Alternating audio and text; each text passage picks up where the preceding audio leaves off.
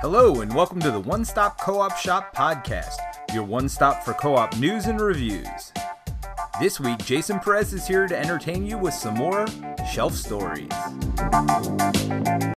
Yo, my peoples, what's up? Welcome back to Shelf Stories and also welcome to the One Stop Co op Shop podcast. I am your host, Jason. Thank you so much for stopping by. We have a full house today. This has been a couple of months in the making. So, if you listen to my content, you'll know that I am in the cultural consulting field and I'm doing, you know, work on colonization and all these difficult topics, right? Difficult games.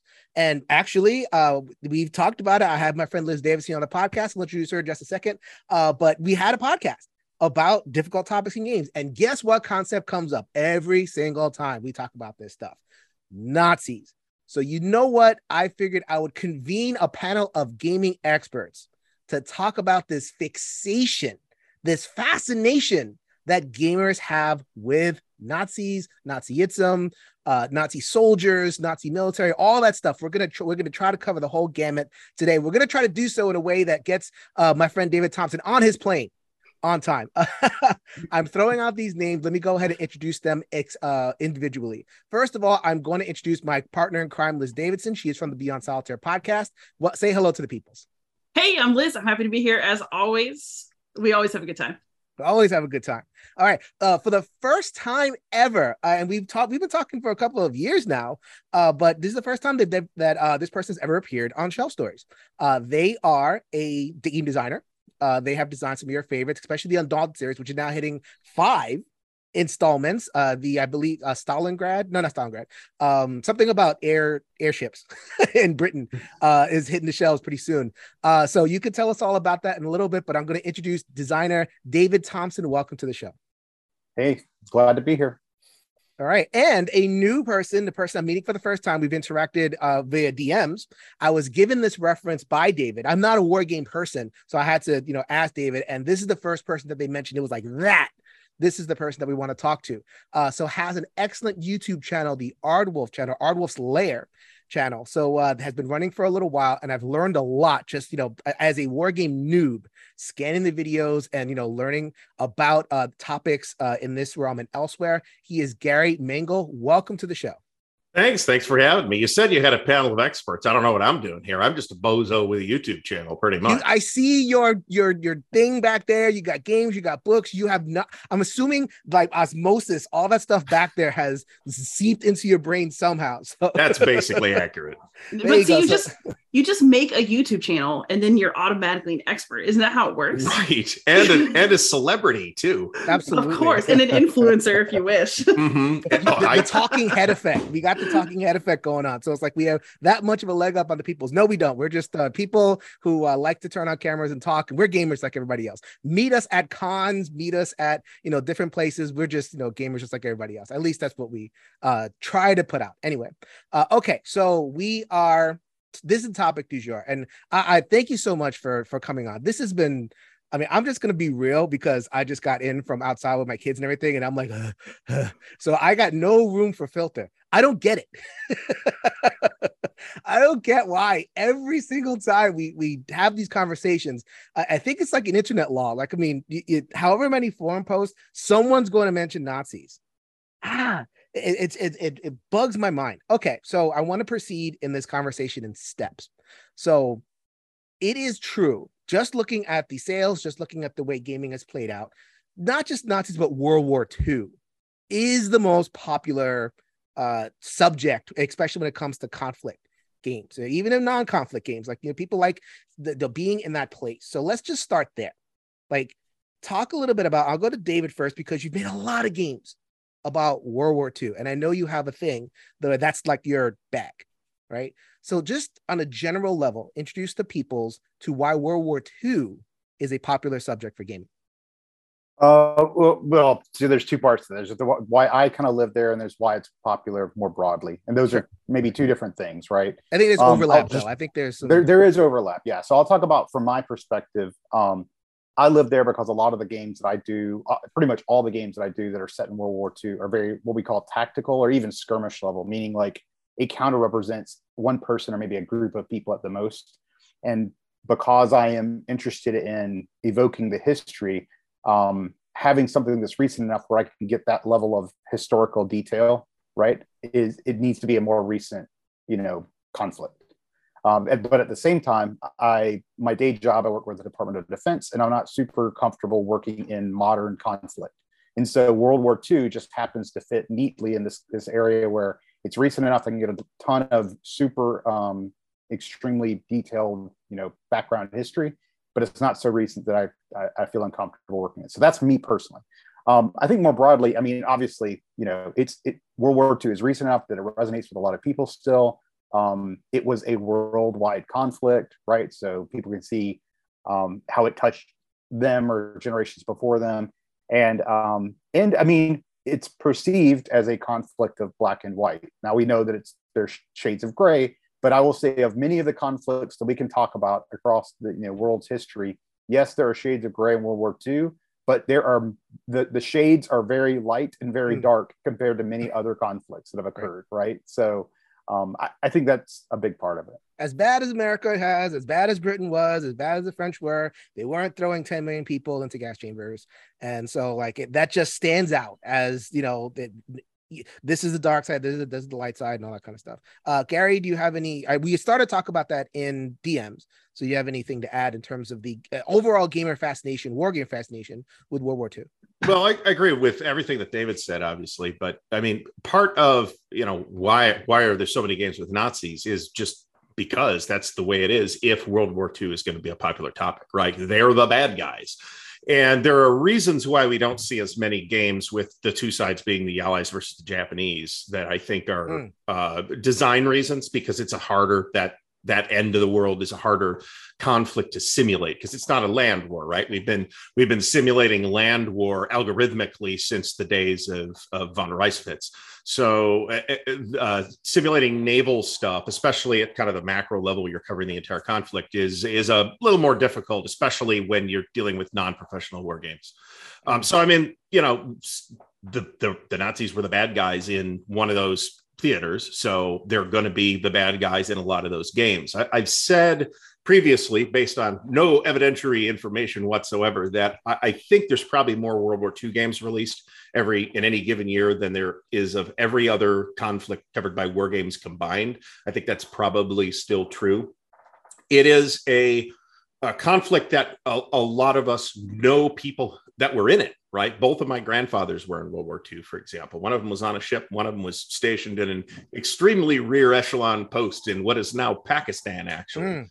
Um, but uh, which was not Pakistan before. That's another right like part of subtle reason why World War II fascinates is because so much of the modern map came from mm-hmm. World War II, like the destruction of colonies and you know the creation of new colonies and how the British map makers you know contr- created conflict, ensured conflict for the you know 100 years. If you don't know about that, go ahead and Google that. Uh, you know the fact that Pakistan is Pakistan, the fact that you know Kashmir, you know in that part of the world, and uh, you know just so much of the modern world, Israel, you know was created as a result of World War II. So much of the modern world is explained by World War II. So that's kind of uh, throw that in there too. Sorry to. Yeah, I mean, I, I, was always, you know, I, I, was given a clue by my grandfather when, when we used to talk about this, which we didn't a lot, but but he always said I was in India, and you know, it was India at the time, right? So, uh, so my other grandfather was uh, a pharmacist's mate on a destroyer, which did see some action in the Mediterranean, American destroyer, uh, which did see some action in the Mediterranean. So, so I mean, we, I mean, I had neighbors that were were World War II veterans, right? And and there's not that many of them left now but a lot of us grew i'm older than i look so a lot of us grew up with people that were in the conflict right so uh, and for, from a designer standpoint as david mentioned it's very easy to find research materials right comparatively speaking right if you want like you want to do an operational game on alexander the great eh, there's not really a, a, lot of great sources about the the logistic about Alex's baggage train, for example, where you could find you know whole series of volumes on the logistics uh, challenges in World War II. So there's a lot more material to draw on because it's relatively recent and it's still uh, such a big cultural touchstone. There's still a lot being written about it. Right. Uh, so you're not necessarily a World War II person, Liz, because uh, I know you're Agent Roman. You, uh, you said Alexander the Great, and Liz like, ooh.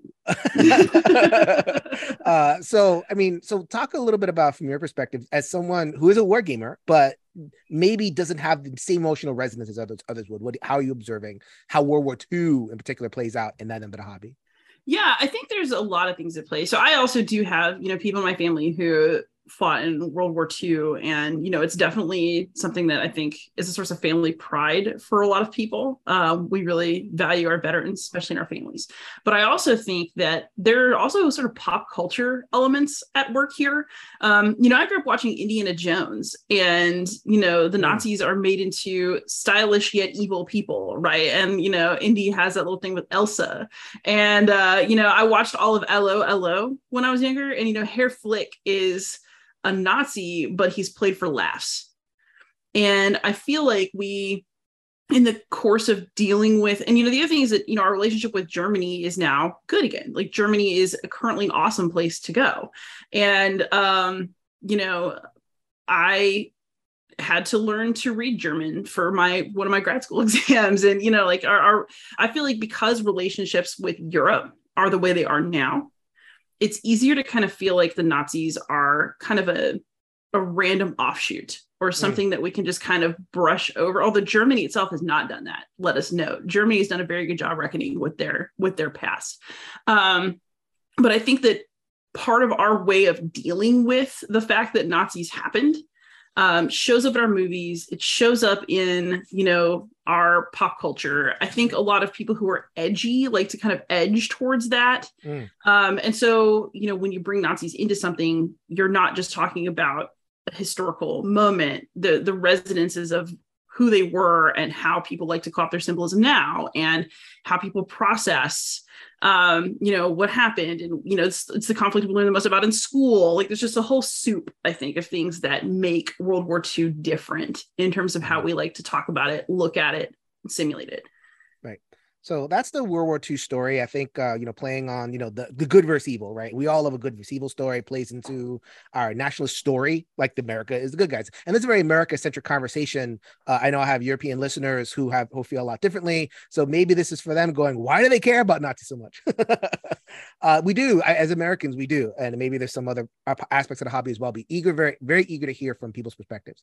Okay, so there's that part of it, the World War II good versus evil.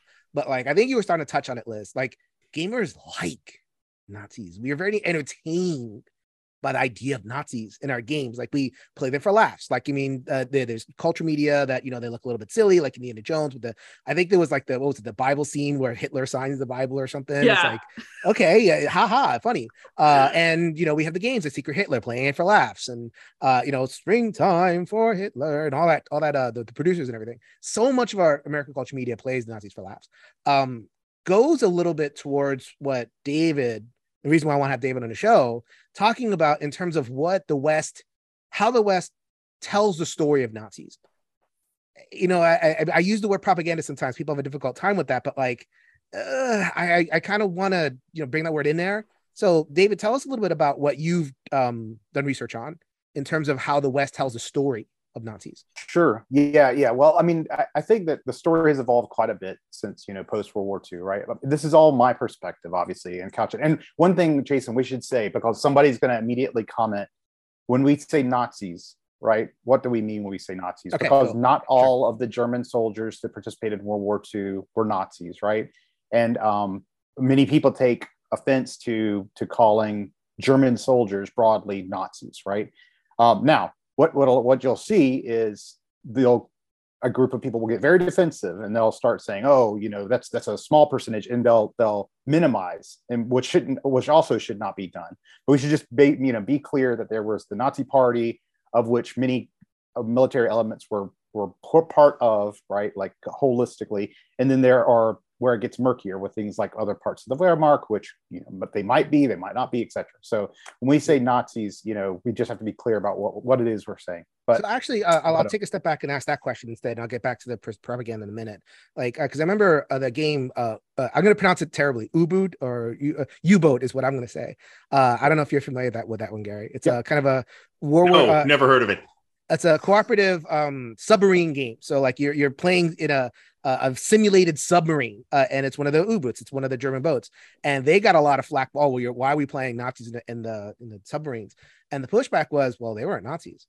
You know, this is a whole different part of the German army. Matter of fact, the Germans they came, uh, you know, they would come up from their submarines. They would look at what's going on with the rest of the army. They go, "What what's going on there?" it was they found the rest of the German what was going on in uh, the German army weird, and then part of the, the German truth is, yeah, the truth is, it's just it's it's difficult for us to know in retrospect because there were you know you can look at the numbers percentages of people ger- uh, german military people who were were not officially part of the party but of course there was a huge push um, for them to join the party, right? And so, how many of those people reluctantly joined? Joined because they had to, felt compelled.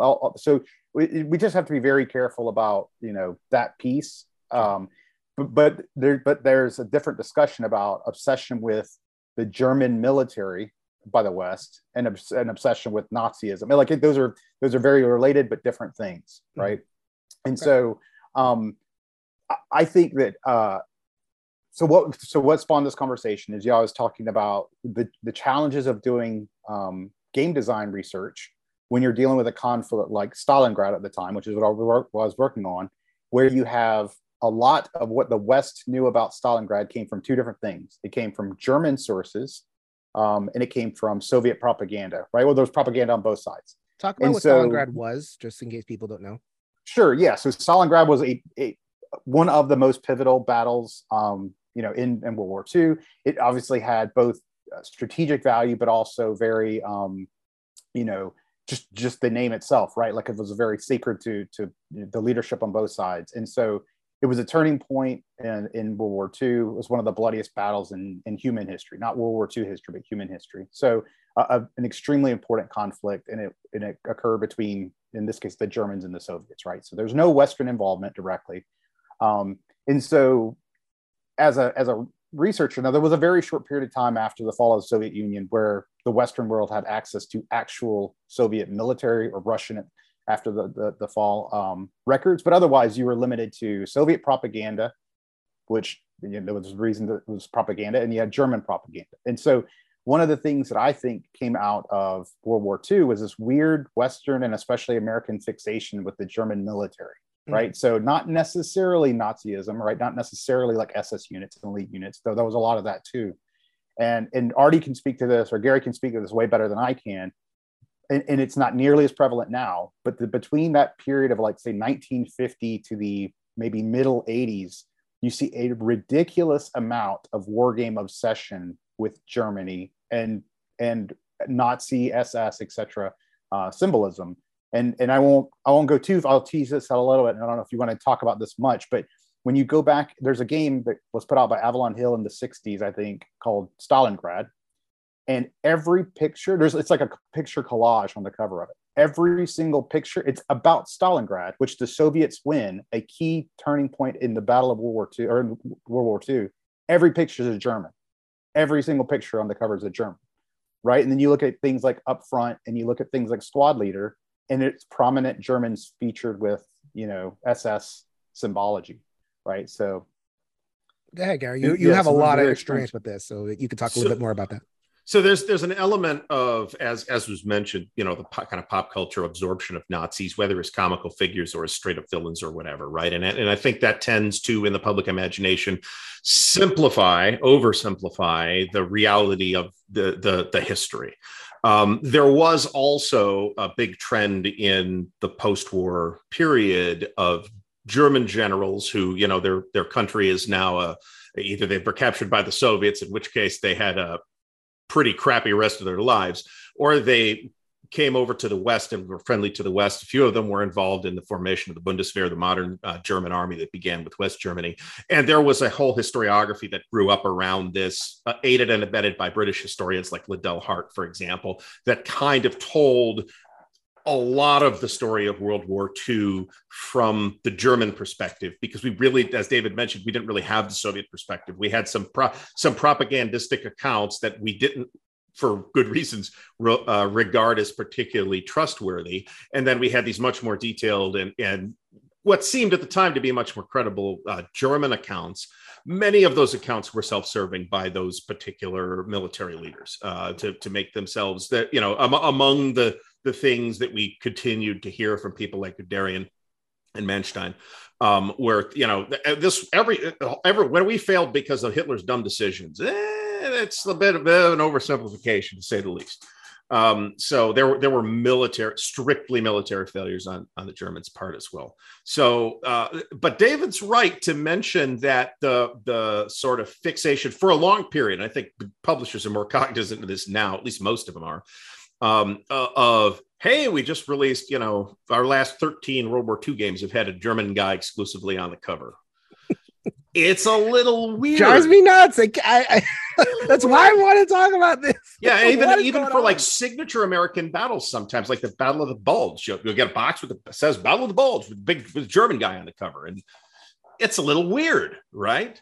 Um, and so the, the I mean the post-war it's there's there's a lot of reasons for that. And the post-war historiography is one of those reasons the the the pop culture romanticism of the war in general and to some extent the Germans because we, we see a lot of uh, fiction accounts of uh, this this noble non-Nazi German uh, character that uh, that doesn't have any patience with the Nazis and uh, just wants to get this his you know job of victory done. We see this in a, such a classic as Das Boot, for example, where the the captain has very little patience with the the ardent Nazi first officer. I think he's the first the first officer, and the rest of the crew is like rolling their eyes at this guy too, right? So so we see a lot of that. Uh, there is a, a phenomenon that was observed called uh, called something like whitewashing of the Wehrmacht or the, the, clean Wehrmacht, where all the war crimes were committed by the Waffen SS, uh, and the, but the Wehrmacht was pretty clean. Uh, that's not actually true either. Um, and even the you know at the at army level commands, the, uh, the, the army level commanders like Manstein and Guderian were directing units of Einsatzgruppen that were rounding up Untermenschen in the in the uh, in the rear areas as the military campaign was going forward, and that's something that they were deeply involved in. So that is a myth that has begun to be dispelled lately, um, and I think it contributed to the ability of, of people with a lay understanding of the topic to feel a little better about playing the Germans, right? Because hey, there's mm. Germans who are just honorable Germans and getting it, you know, serving their country and all this too. And and while that was true, right? I'm not suggesting that that's not true. Um, everybody's hands are dirty to to some extent. David mentions quite correctly that not every German is a Nazi, but they're all kind of doing what the Nazis are telling them to do. So to some extent, those kinds of statements are uh, are, are, are in made in bad faith. Mm-hmm. Yeah, so I was actually gonna. Yeah.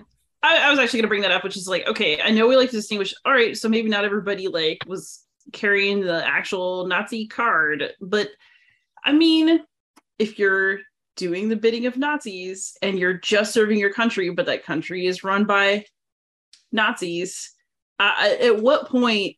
I mean, how can you still tell yourself that you're innocent in that? I, I, just, I was just following orders worked out poorly for Eichmann in the long run yes, did. but I, also think that that sort of excuse making game is very interesting. So I notice this in my reviews and stuff all the time. Um, you know, somebody will leave a comment and it's pretty clear they think that they've just kind of like owned me on my point. It's like, wow, they weren't actually Nazis. And I'm like, this is not the argument you think it is. Um, right. You know, I also get erroneous corrections sometimes. So, um, you know, I did a review of Bismarck's Altair from Worthington. Uh, and you know, you get like a little very Nazi looking German medal of pride when you complete a mission in there really well. And I just said, like, if you don't like to play this sort of thing, you probably should avoid this game. Like, this looks like something I feel really awkward to find in my grandpa's attic. And I got this huge comment that was like, actually, the Bismarck was not a World War II boat; it was a World War One boat. And it was like this whole thing about how I know, I know. And I was just like, I was just like, that's not what Wikipedia said, and sent him a link. And he apologized, he did, but the instinct to try to defend is mm. so strong that people will just say whatever they have to say to make it not that bad and to make you whiny and hysterical as opposed to raising a point about something that could legitimately make somebody uncomfortable so uh, to be clear, just to kind of thank you so much, uh, and uh, for like drawing up that picture. Like there's so there seems to be a gamer instinct to a want to kind of be in that German military aspect. And we can talk about we'll drill down on why like why that particular um you know aesthetic or idea is drawing but to distinguish that from well, well but that doesn't make me a nazi da, da, da. so there's a tension there right? And so the myth of the clean wehrmacht is a way forward to engage that. Because it was like okay um the cle- the wehrmacht was you know big large german thing and the nazis parties were just kind of like co-opted and they did all these kind of uh you know all the difficult things are you know over there. So you did a talk about this and i talked and i i watched the whole thing david. It was awesome. Uh drill down a little bit more about what the propagandistic function of the wehrmacht what did america get out of? Because america participated in that too. So like what did it, what happened there? Yeah, I mean, well, um, so, sorry to, to put you on the spot to boil down a two hour no, no, talk no, into no, 10 minutes. no, I mean, uh, well, so it's, I mean, it kind of just goes back to what we were saying before, you know, so, so what everybody has said is totally true. Um, so, and, and Gary already mentioned this, right? So basically we had coming out of World War II, we, when we wanted to talk about like the Eastern Front or even the U.S. engagement with, with Germans, right? we had two things going against us in terms of accuracy of reflecting what was going on. One, in a conflict like Stalingrad, we had to just basically believe the German, uh, you know, text, which was, as Gary self said, self-serving. The other thing that we had to navigate our way through, like looking back to history now, is American propaganda. Right, and what? So what do I mean by that? Okay, so let's let's look at U.S. Uh, units operating in uh, late World War II. Okay. So if we have a US unit and they're going up against Germans in Battle of the Bulge and they're going up against a, a paratrooper unit, well, so for, for a US, if, if we say we're going up against a paratrooper unit, oh, that's an elite unit, right? And so what, what you'll find is you'll find US records talking about these great deeds that units did against these elite units. Well, uh, okay, they were a paratrooper unit by name, yeah, but they, they, were they jumped out, out of a by, plane. they, well, they, they, they didn't jump out of a plane, right? They they they were filled with you know replacement. They were filled with old men and young boys, and there and there. I mean, there. I'm not saying that every single person was, but like there's a cadre of of trained, seasoned people, and there's a bunch of officers doing a bunch of tactically stupid things, etc. And so what you have is this combination of you know we're we're sort of circular reporting the German propaganda and we're falling for our own U.S. propaganda about these crazy things, you know, that that, that really don't reflect the exact tactical truth. Um, and there was also this this related notion of we want to make the Germans military this you know this 10 foot tall soldier because we overcame that so it makes us feel better about ourselves right mm-hmm. so all these things are sort of conspiring together to have this myth that was created about the german efficient superiority, you know, efficiency superiority, combat superiority, et cetera, et cetera. So that at the end, well, not only did we win, but we overcame this this great obstacle, right? Okay, and uh, uh Gary, uh, t- uh, break down how that's a bunch of BS. well, break down like what a little bit of the real story of what the Germans like the opposition that the Germans presented. Just a little and, bit. I know that, and you could see this in in uh, a lot of games. Actually, we're, we're playing a Battle of the Bulge game right now, for example, and and in that Battle of the Bulge game are several formations of Fallschirmjäger, right, German paratroopers, right, and and some of these Fallschirmjäger units were in fact pretty elite commandos that were jump rated and and did in some cases combat jumps over a place like Eben Emael or a place like Crete um, and some of them were uh, guys that were scraped together because of the compartmentalization of the German military overall. Remember that the German military is actually three different, completely parallel organizations, really four, if you count the Navy. I'll I'm, I'm not going to, but there's really four. Uh, there's the Wehrmacht, which is the army, the Heer. Um, there's the Luftwaffe, which is the air, which is the Air Force, but there's a, like a lot of ground elements in it. And then there's the Waffen SS, which is kind of sworn to Hitler personally, right? Mm. Um, a lot of that the Luftwaffe elements, you know, most famously the 88 millimeter flak cannons that that turned out to be fabulous anti-tank weapons, and so were used in that capacity. But a lot of those Luftwaffe units are are were not exactly cream of the crop troops, right? Uh, entire divisions of these guys were put together with designations like third Fallschirmjäger and fifth Fallschirmjäger. And then when you actually look at them, and we can see this reflected in a well-designed Battle of the Bulge game, for example, because we see third Fallschirmjäger, fifth Fallschirmjäger, they're not that good. they're they're they're they're less good than the average American troops in in that game, for example. Now, to some extent, you got to you know it's this is not a, a scientific study it's a game to be played for recreational purposes but uh, but you could see it in the simulation too um, the and, and two, sometimes those adju- those things are adjusted just for the sake of game balance to make the dynamic Right. work. Uh, but you could see that that the and and the the his- the history backs this up. That say Luftwaffe units, and famously, you know, toward the end of the war, especially, we had a lot of these Volksgrenadier divisions, some of which were pretty good, but some of which were the proverbial old men on boys, so, and, and boys, some of whom even had bicycles. So, Oh, uh, wow. and, and in, don't in like the in the in the theater of battle, they'd be riding bicycles. yeah, yeah, yeah. Well, I mean, they ride bicycles to the battle and then ditch the bicycle and start fighting. But but bicycle transport was not particularly rare in the German army. I mean, remember that they had the, the German army used more horses than tanks, right? Um, so for logistics as well as cal, they had still had cavalry, uh, uh, which Wow. not really at a large scale, not to the same extent that the Soviets did, but the, the whole Eastern Front uh, throughout that entire period, clear through to the end, the Germans were still feeling s- a, some amount of cavalry. So, and that, that is a reflection of Germany as a state being pushed to its extreme limits of, of manpower and resources and all that. They didn't have the oil to run the tanks. I think uh, the figure for a Tiger tank is that it could go about 900 feet on a gallon of gas, so, something like that. Which is terrible. It's worse than my car. Yeah. I mean, it's well, I mean, it, it obviously we're not seeing that on the box covers, right? We're not seeing Right. like you know a, a German cavalry unit riding a bicycle on the cover of the Battle of the Bulge. Like what we're seeing is, I mean, you could speak to this, Liz, because you cover a lot of these games, like you know the heroic stance, The guy like, throwing the potato masher grenade that's been on 120 box covers. the, you know, or like you know a Mm-hmm. giant tank, you know, like shiny and new, and all, like there's all this like you know it the Ubermensch, right? And that that Mhm. idea of the the Superman, the Superman soldier, and that's like because so we knew Nietzsche. Nietzsche is where we get the Ubermensch idea from, the idea philosophical idea of like this this Superman uh, evolved human being. So like that idea is imputed upon the army. To uh, David said, was like it just makes us look better.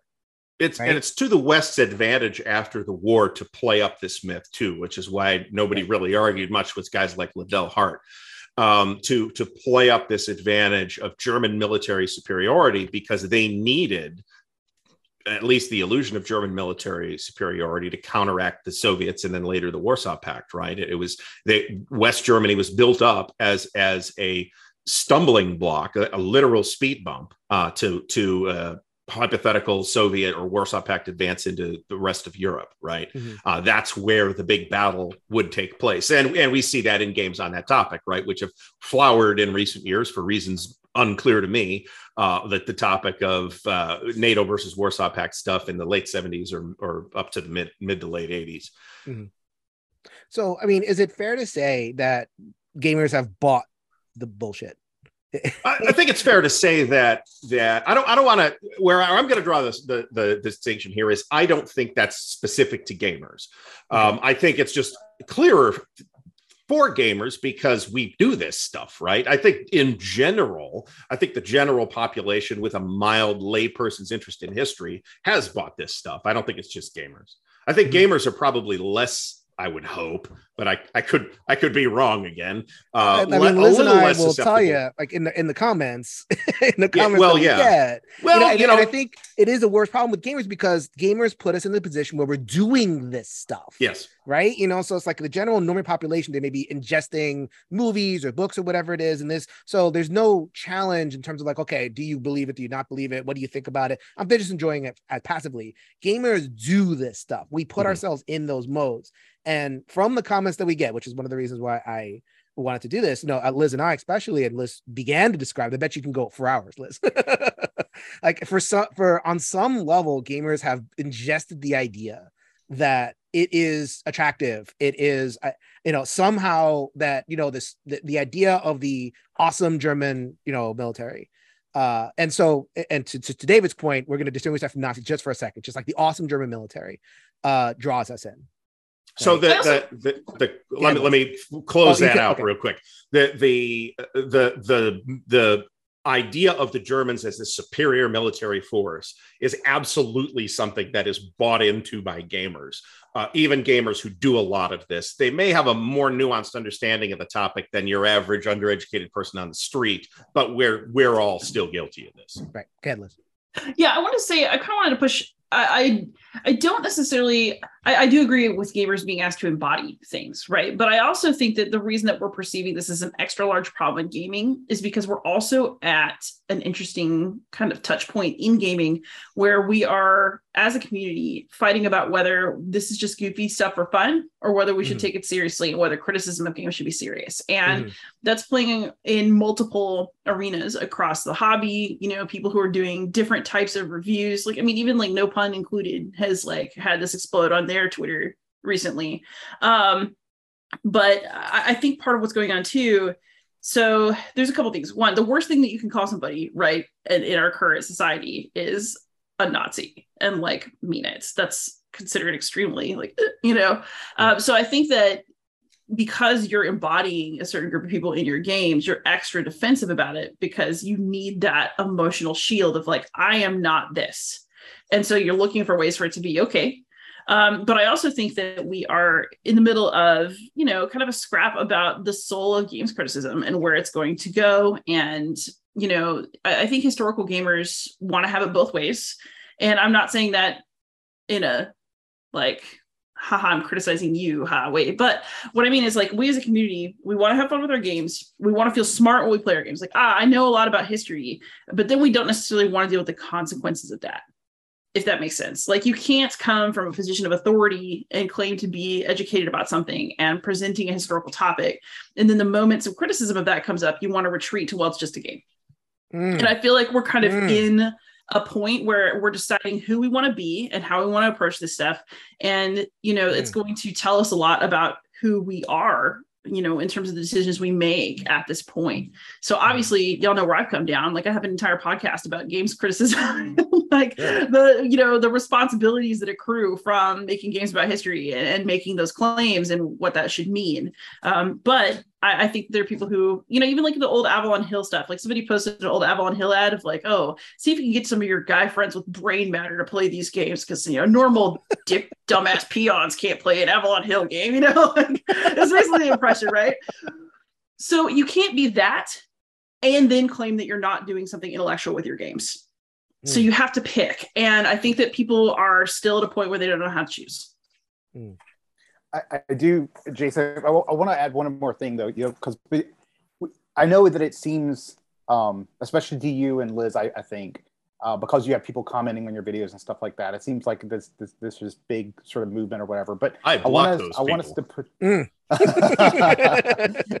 but I do want to put this conversation in a little bit of perspective, right? Because sure. I think that I think that when this this sort of like reverence or whatever, whatever you want to call it, for like the German military or whatever, um, I, I, mentioned this before. I mean, the time periods that it was really going on are, are, are large, longly, you know, largely past us now, right? So, like, really, we're talking, in my opinion, like 60s, 70s, 80s.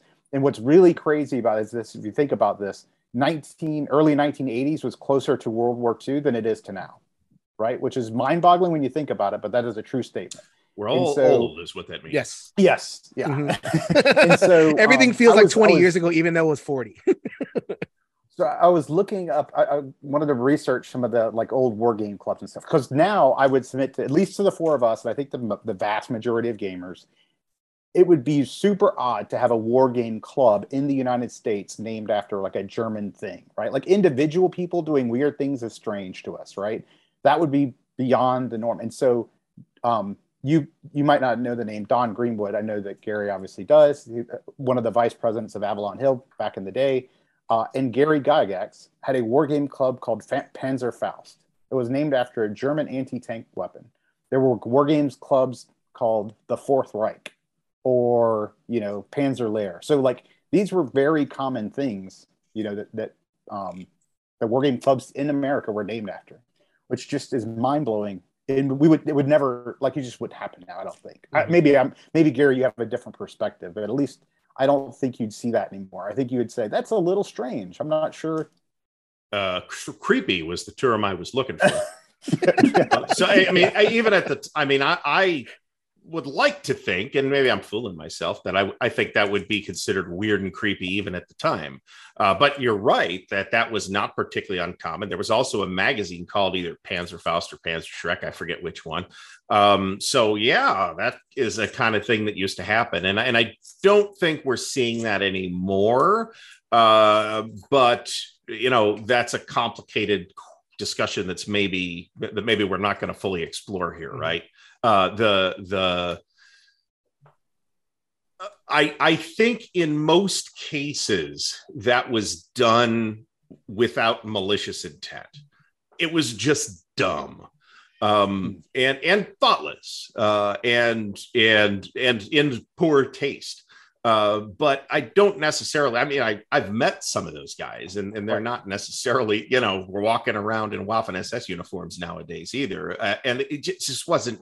It was considered less outrageous and and and tasteless at the time, mm-hmm. and I think that was.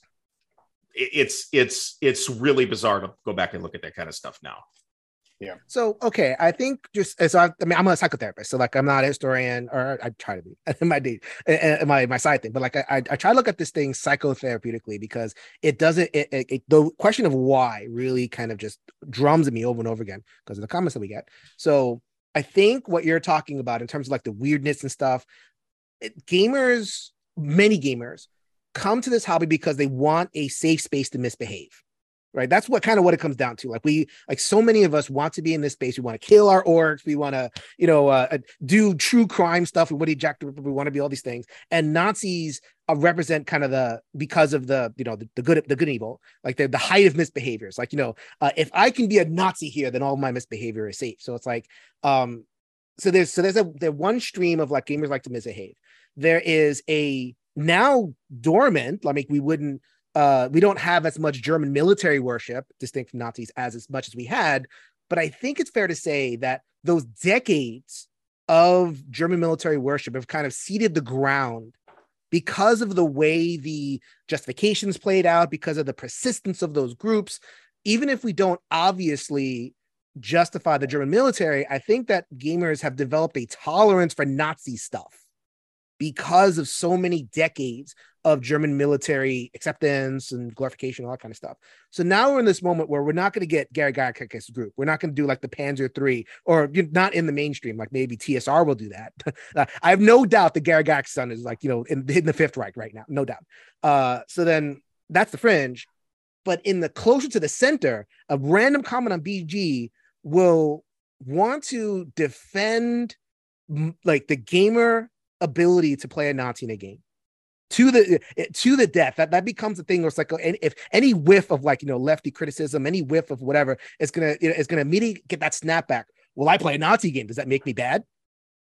I just I don't know. That that's the one, right? So it's like the German military worship, very uh, very uh, important to understand. But I think we're in a it enabled a different moment of more obvious defense, if not of Nazis in general, but of playing Nazis.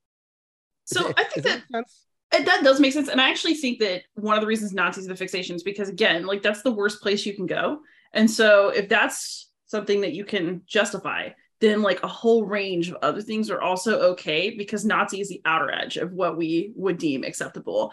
And I actually think that this plays into a lot of discussions that Jason, you have on shelf stories all the time of things like, you know, let's examine our colonial sensibilities. Um, let's talk about how we're treating women and people of color in games. Let's talk about how we're, you know, diversity inclusion in games and who we're representing and how. Um, I think that that argument is basically trying to move to the outer edge of the territory, right? So that then everything else also just becomes right. whining. I think that, you know, your discussions in the past about people being afraid of their games being taken away or like, oh, I'm playing a game like this. Does that make me a bad person? Are you judging me as a person because the game I'm playing? I think that the, the the Nazi discussion, right, is just the it's the far extreme end of like defensiveness about that. And if you win that argument in somebody's mind, maybe, then all the other arguments also are just pre right. determined if right, that makes sense. Yeah yeah no, absolutely. Um, yeah like you know i defend my my nazi. I'm going to defend my right to play nazi the game and therefore uh and so okay and so now we're in this so that's where we are now. Like i don't think let that, me I, point I, out that uh, the phenomenon we're describing of the kind of safe space to misbehave, and I agree with everything that's been said, sure. is not limited to war games specifically. We see it in D and D. We oh, yeah, see yeah, it in absolutely. video games. It's perhaps absolutely. most prominent uh, prominent in video games. Actually, the yeah. the obnoxious troll uh, has become an infamous pop culture punching bag. Sure. Yeah. Also, I got all the Daedric artifacts in Skyrim, and sometimes it felt gross, but I did it. so I mean, like, it happened. right. Uh, and so, okay. Um, so David, uh, just to kind of let, us bring it back down to like the the board gaming and all kind of stuff. Uh, you you make World War II games, right? But I think I I heard somewhere you talk about like you don't like play testing the Nazi side right? Yeah, or, or, so, or, the German side, the SS side, or whatever it is. So, like, talk a little yeah. bit about like let let's reconnect the conversation to like, okay, what are we really talking about here in terms of like Nazis and Germans and all that kind of thing? Yeah, I mean, so it depends. Uh, if given the choice, I will never pick to play the German side, right? Just I I would just rather not. Now, it's I would not. It depends on the game. It depends on the topic. Depends on how abstract it is, etc. Right? So, you know, during the design part of Undaunted Normandy, for example, I would typically do the design work. Like I would do design the scenarios, et cetera, et cetera. And when I was play testing, I would typically play the U- US side until it became necessary to play the German side to ensure balance on both sides, right? So you, your preference. Now, the extreme case is um, it, in some of my solo games, right, that are in set in World War II. Um, there are variants of those games where you can play the German side, right? Usually, that's it allows for if a if a person is familiar with the game and they want to teach it to another player, they would play the German side as a variant to kind of help the other side, the other player play the more complicated side. That's the typical thing. There was an exception to, to one of those games, Soldiers in Postmen's Uniforms, because the actions in the game being simulated by the German side and, and the Danzig City police side was so horrific that I was like, I'm not going to put a player in the position mm. where they can take this this role on. Right. So there's there is the player preference piece of which I would just rather not play the Germans, but I'll do it um, in, in some games, in most games. Um, and then there's the piece where, as a designer, I'm just not going to create a game to allow our person to embody a, a thing that I'm not comfortable with. Mm-hmm. So it's still gross. yes. like there's still yes. a level of grossness there. Just to kind of like, you know, yeah. we talk about like uh, I mean, I'm, I'm, saying stuff about okay, James defend the general position of playing Nazi the game, but there's still a grossness right. there. Yeah, yeah, and, and, and, let's but but and, and just to to pull the thread a little bit, you know, let's compare that to um, Pavlov's House, which is a, a, a Wehrmacht German unit that you can play. I, I allow players to play a, a, hmm. variant of that. You know, certainly all the Undaunted games you can play the German units. Even in Castle Itter, which is an SS unit, I allow the the player to to to take the role of the German unit in the in the variant because the thing they're doing in the game is a direct military conflict against other combatant enemy combatants right like what you're doing in the game is not this super gross thing but um but i'm not going to create a game where you're doing this you know um horrific acts against non-combatants and allow somebody mm-hmm. to take that role on mm-hmm. so here's where the conversation to, for me for me uh, goes a little bit beyond comments, and I'll bring Gary in for this too. Um, so we can defend in the abstract, and I think all of us defend in the abstract. Let me know if you agree or disagree, Liz. You can make those games. Like as long, yeah, you know, we, we're not, you know, we're not cancel games and everything. You can make those games, make whatever you want. Basically, you know, if you want to play the Germans, even if you feel gross, like David makes those games, and has has their own lines in it.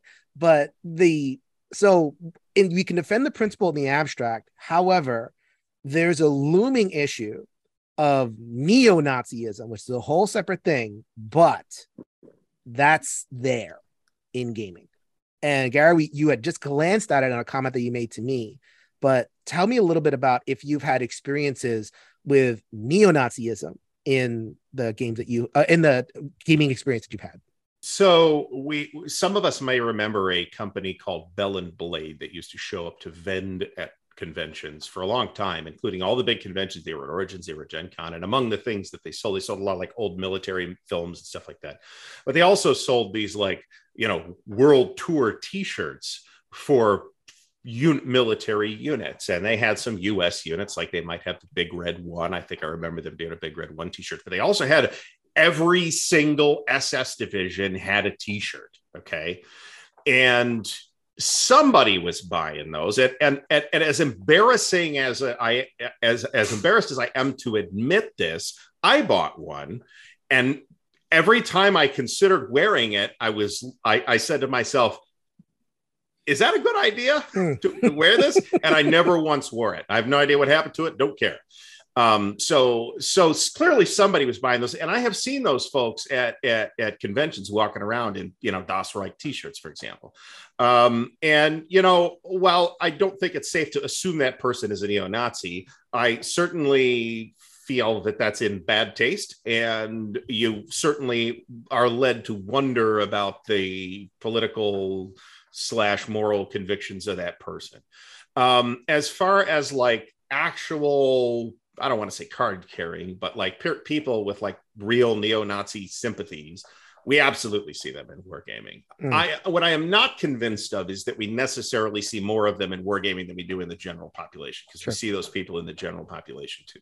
Too, mm. and I, I think they're there's they're more visible in the general population than they are in in the war game. And I'm talking strictly about the wargaming hobby here because that's what I've been involved in most heavily for the last 10 years. Um, there are those people. Uh, I know probably more people who are, uh, you know, as I, I know a few people who will just not play the Germans in a world. They're willing to play World War II games. They just won't play the Germans. I personally have a preference for not playing the Confederates in a Civil War game. Mm-hmm. I play a fair amount mm-hmm. of Civil War games. I, I won't say I won't because at some level, if you want to play the game, somebody's got to be the Confederates, right? But uh, and the same thing with the Germans. Uh, but it's it's my preference not to. So uh, I guess the, the short answer, and, and, maybe this is an unsatisfying answer, is that yeah, we have those elements in in the wargaming hobby. I, I think they're not that prominent. Um, I think they're more prominent, maybe not numerically more per capita in in the general population and say on twitter for example i think you get a lot more like legit neo-Nazi buzz on on on your average social media platform than you necessarily do going to a wargaming convention. Okay. And even among wargamers, uh, you really don't see many of those those Waffen SS t-shirts floating around anymore. Mm-hmm. Uh, I mean, you have a YouTube channel where you're you're uh, doing all this stuff, Liz. I mean, I'm making, I'm trying to make distinctions here, right? I'm trying to, you know, it it would be easy to say the person like the person who defended in SS and all that kind of stuff, it would be easy to kind of call them a neo-Nazi. And I think we're trying to say no, no, no, no. That's not what we're talking about. No, I would just call them an idiot. Okay. they might so, not be a Nazi, but they're definitely an idiot. I wouldn't go that far. I'm very nice. Uninformed. something something along those lines. Insufficiently uh, so, informed so i mean is that something so in terms of you know taking aside that comment for whatever it is have you encountered the stronger form of it either in a comment or in just you know products that you've observed you know like a stronger tendency towards not just you know excusing the the abstract principle but really identifying with nazi symbols and all that kind of thing so I have been really fortunate uh, in that the answer is generally no. Uh, people on my channel seem to kind of know what I'm about. And even if we have disagreements, I'm not running into like full on neo Nazis on my channel, to my knowledge. Um, and I'm glad that's that's a good thing. Uh, I have um, I have seen like little neo Nazis on the subway in Europe, so I know that they exist. Um, I have seen them at metal shows in my childhood, but then fortunately the band played Nazi punks F off, so that was fine.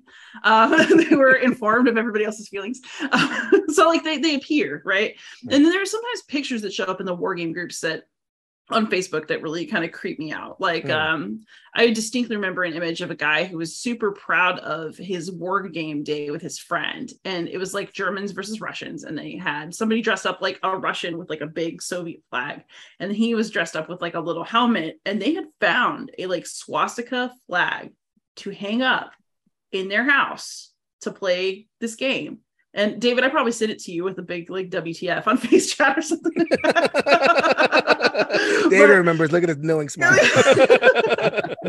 but so to me, like, would that person probably go out to the store and be like, "Ha, I'm a Nazi. I believe that." Da, da, da. Like, no. But we also have a, p- a lot of people in the world who are saying that they're not that and who are behaving in very suspiciously unpleasant ways. Mm-hmm. So I also think that what you have to talk about with that is how many people have sort of fascistic tendencies who don't want to admit it and would like to disguise it as freedom. And then how many people are straight up asking for the next Reich. I don't, it's hard to exactly distinguish. And I actually think right. that that's where a lot of this anxiety comes from because you don't want to be mistaken for something that you're not, right? But you also want to be free to do whatever you want.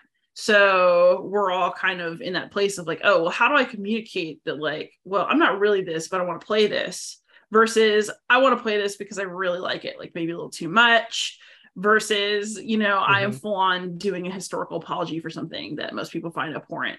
Um, you know, it gets really hard to tell after a certain point and i think that that's you know whence much of our anxiety right like we don't want to be misperceived but we also want our complete freedom to choose what to play and people's anxiety about that is at the fore especially right now in the world of social media where like you can post your your picture of your special war day with your friend and people who don't know you are going to see it i don't know those people i'm not sure i want to based on that photo to be totally honest but but for all I know, they're just some like normal people who had a bad idea.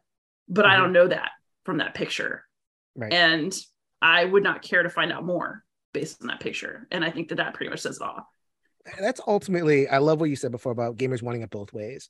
You know, like we want to be able to celebrate our misbehavior and post and, you know, be as misbehaving as possible, but then also have that plausible deniability you know, of like, oh, it's uh, this is just a game or you know whatever it is. And I think like where I ultimately land and I, I struggle to communicate this, but I really want to emphasize that I don't I want to accuse any person of anything. Like I don't know what a neo-Nazi is, uh, uh, or I haven't met one of them in person at a gaming convention, but I have had them reach out to me in my DMs, like people who identify as that kind of white supremacist. Uh, you know, and I get more of that, the white supremacist, but like it's it's very, very, you know, the, that that Venn diagram is very close.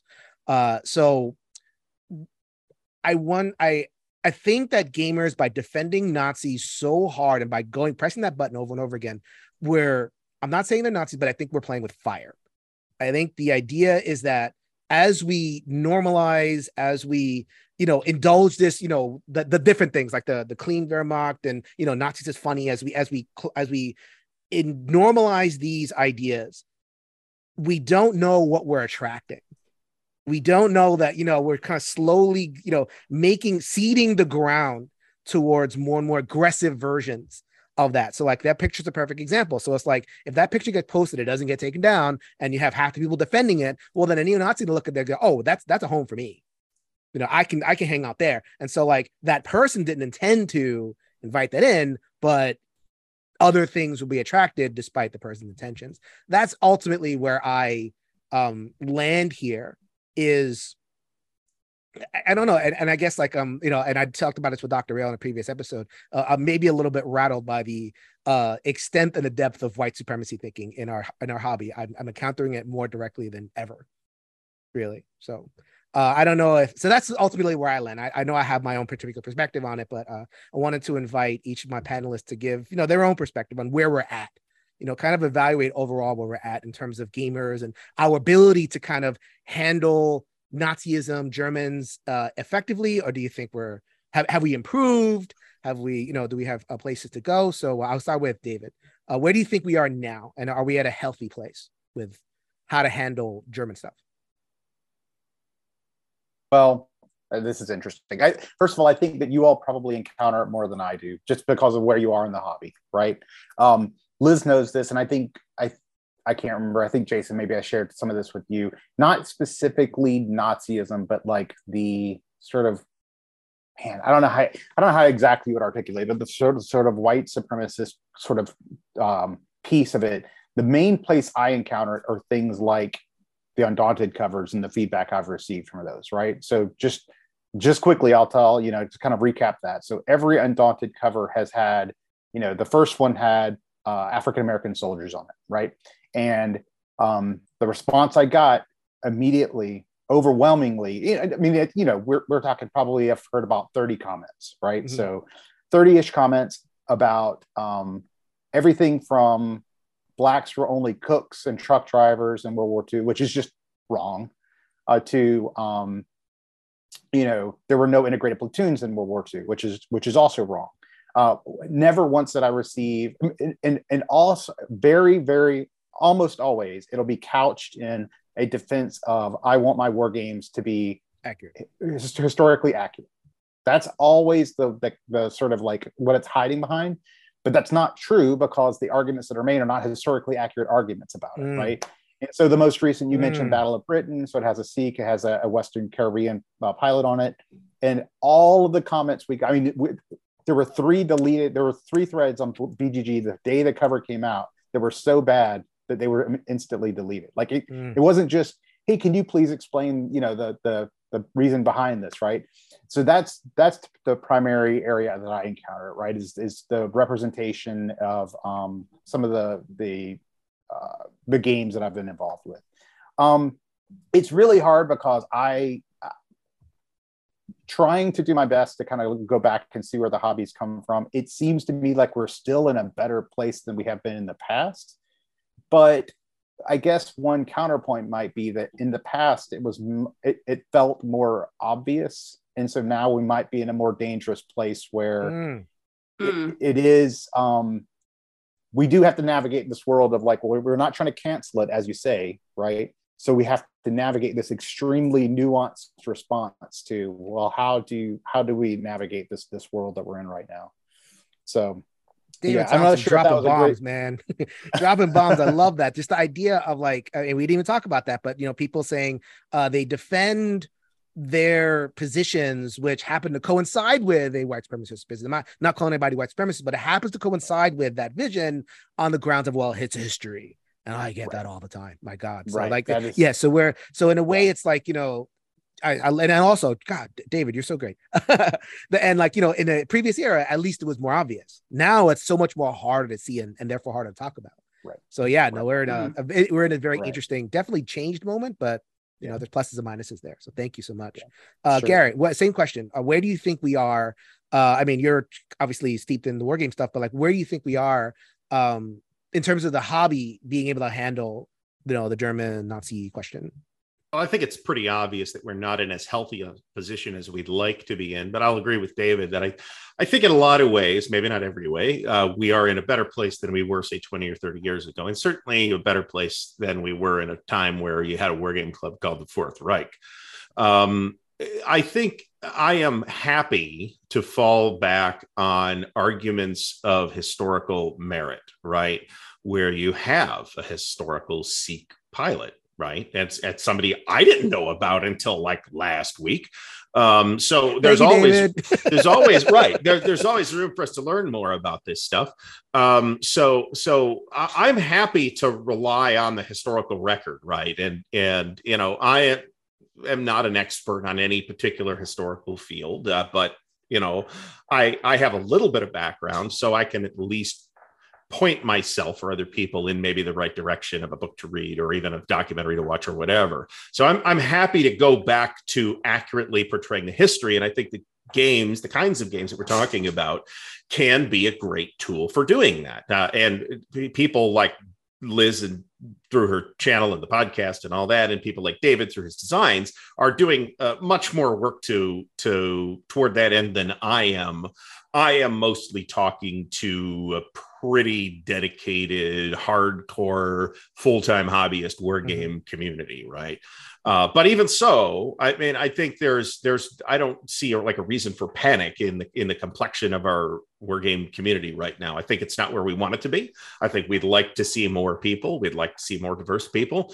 Uh, we'd like to see people, more women and people of color in the hobby. Uh, and I'd like to do what we need to do to make that happen. And if that means that we maybe have to highlight uh, to, uh, individuals or units or whatever that uh, we historically have kind of ignored. I think everybody knows about the Nisei Regiment, in, for example, in World War II, the, the Japanese American uh, regiment that was the most highly decorated American unit of the entire war. Right? There, there's no games on them, as far as I know. Why not? Um, I can't think of a single. Maybe there is one, but if there is, there's not many. So, so we could we could be doing better, but I think we're already doing better than we were, Mm. say, 20 years ago when we had 20 different Battle of the Bulge games with German soldiers and German tigers on the cover. Right. Uh, same question, Liz. Where do you think we are? Uh, are we in a healthier place now? Not healthy, different place? How do you evaluate uh, the gamer cult, gamer community ability to deal with the Nazi question? Oh God, I think maybe ask me again in five years. Uh, I think that we're in a place where the people are making really important steps. Right, we're talking about these things in more nuanced ways. We are having better conversations. We are seeing more um, diverse voices with a seat at the table, but not enough, just more.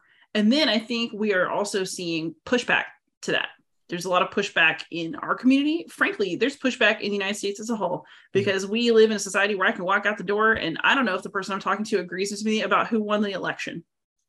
So, I mean, to me, these things are not actually separate. Um, I think that our fights about facts and what really happened are very, very much layered into how we think about facts and what's happening right now in the United States. And I see a lot of our fights about these things as kind of little skirmishes about who we want to be as a society and about what kinds of narratives we want to hear and accept and promote. Um, you know, the book community is also having its own issues with you know diversity versus publishers selling diversity to make money but not really caring versus you know allowing problematic authors to get the bulk of marketing because it sells you know, I don't think that gaming is different, actually. I think that gaming is just another flashpoint in a larger cultural conversation that we're all having. Mm-hmm. And the question is, are we going to come out the other side a more diverse and interesting, you know, community? Or are we going to fight it out so bad that there's just a crater left? Mm-hmm. Um, and I don't know yet uh, I feel good about gaming. Like I feel like my work is generally well received. Jason, you're doing well. David, you're making interesting games. You know, Ardwulf's Lair is doing well. Uh, the Zenobia Award did well. Like mm-hmm. I see lots of signs, right, that gaming is moving in a direction that I personally like. Mm-hmm. But I also see the pushback, and I'm just sort of curious about whether we can keep momentum going in the direction that I want, or whether um, it will there will be pushback, and we'll have to tread water for a while. I don't know. Okay. Yeah, I, I mean a, a, range of opinions. You know, we're in a ways we're better in a better spot. In a way, I think David's absolutely right. We're in a different spot, and and, and you know, like the whole list question. Let's see in five years, and in five years we're gonna have to see in another five years. it just kind of uh, keeps on going. I am, I, I I agree with all that. I guess just in the back of my mind, I see the instinct for every comment to you know you go 10 posts down someone's going to defend you know their right to play a nazi in a game and i agree with that in the abstract, but I just want people to think about what that means and what that entails when you defend a Nazi in a game, when you defend the, you know, the the the Ubermensch, you know, idea or, or one of these kind of related things. Like, yes, in the abstract, for your comfort, you know, fine, but there's a larger ecological cost. There is a legitimization of, you know, of that behavior. There is a minimization of what the Nazis were I mean, you ask, I mean, like to your point, David, the World War II was a long time ago. And even though it's living memory of some people, I think there is not a lot of great education about what the Nazis really were because of this layers and layers and layers of the message that they're either, you know, kind of like mustache twirling evil people or they're kind of uh, to be laughed at. Don't know if we ha- have maybe have forgotten the depths of evil that that right reached. And are we capable of that again? And I'm I, I don't know. Like I, I used to be more optimistic. I don't know. Maybe in a way, I know you're talking about like we've made these strides, but you know, this every stride comes with a pushback, and the strength of the pushback kind of gives me, ooh, what, what drag am I poking here? You know, uh, is progress only being made because the other side is dragon hasn't really woken? That's re- that that scares me. I know that's a little bit negative, but I just got to be real in terms of where I'm at. So I just wanted to say thank you very much. You, you, all three of you have given me so much to think about, so much more knowledge uh, about you know where we've come from and why we're here and where we could possibly be going. So just parting shots. Is there anything that uh, you wanted to say at the end, even if, whether on the topic or whether you just want to plug stuff? Uh, I'll go with Gary first. So, like, uh, is there anything, any last things that you want to leave the audience with? I pretty much said everything that I kind of came in to say. I, I think. Uh, I think Great. I'm going to close with uh, you know, one of the reasons why I do the kind of games that I do is interest in the history, right? Whether that's World War II history or ancient Roman history or whatever.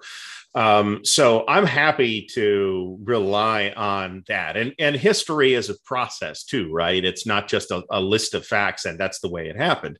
It, it is it is evolving as say our, our understanding of the World War II German military has evolved over the last particularly 30 or so years as the historiography has drifted away from firsthand accounts by self-serving German senior leadership uh, toward you know uh, post-war analysis that, that that has in some cases at least had access to more information than they had at the time.